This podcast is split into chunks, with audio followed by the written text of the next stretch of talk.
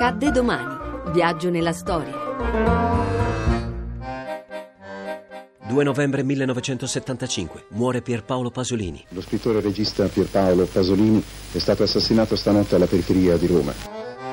Il corpo dello scrittore regista viene trovato ucciso a colpi di bastone e travolto con la sua stessa auto in via dell'idroscalo di Ostia da Pino Pelosi, un ex garzone di soli 17 anni che si confessa da subito unico colpevole, uno dei ragazzi di vita di Pasolini. Eh, alle sei e mezza, mentre scendevo dalla macchina, ho detto: Ma tu guarda, rigettano sempre i rifiuti in mezzo alla strada. Sono arrivata a quel punto lì del barattolo, ho detto: Dico, non è un, la mondice, è un cadavere.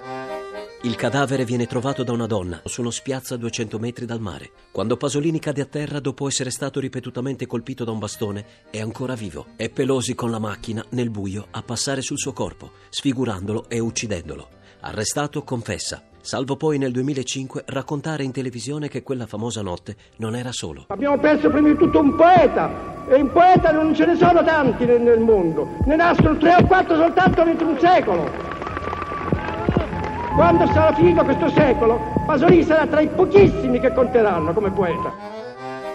Lo scrittore oscilla tra i salotti intellettuali della capitale in compagnia di Moravia, di Elsa Morante e di Bertolucci, per passare a Ninetto Davoli e Sergio Citti, secondo Pasolini, i figli prediletti della purezza di una civiltà ormai corrotta dal consumismo e dai valori distorti della borghesia. Per un certo tempo, da ragazzo, ho creduto nella rivoluzione come credono i ragazzi di adesso non ho speranze, quindi non, non, non mi disegno nemmeno un mondo futuro.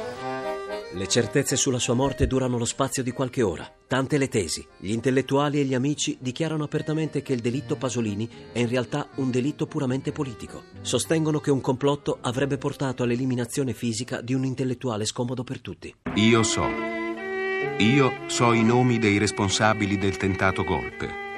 Io so i nomi dei responsabili della strage di Milano del 12 dicembre 1969. Io so i nomi dei responsabili delle stragi di Brescia e di Bologna dei primi mesi del 1974. Io so perché sono un intellettuale, uno scrittore, che cerca di seguire tutto ciò che succede, che coordina.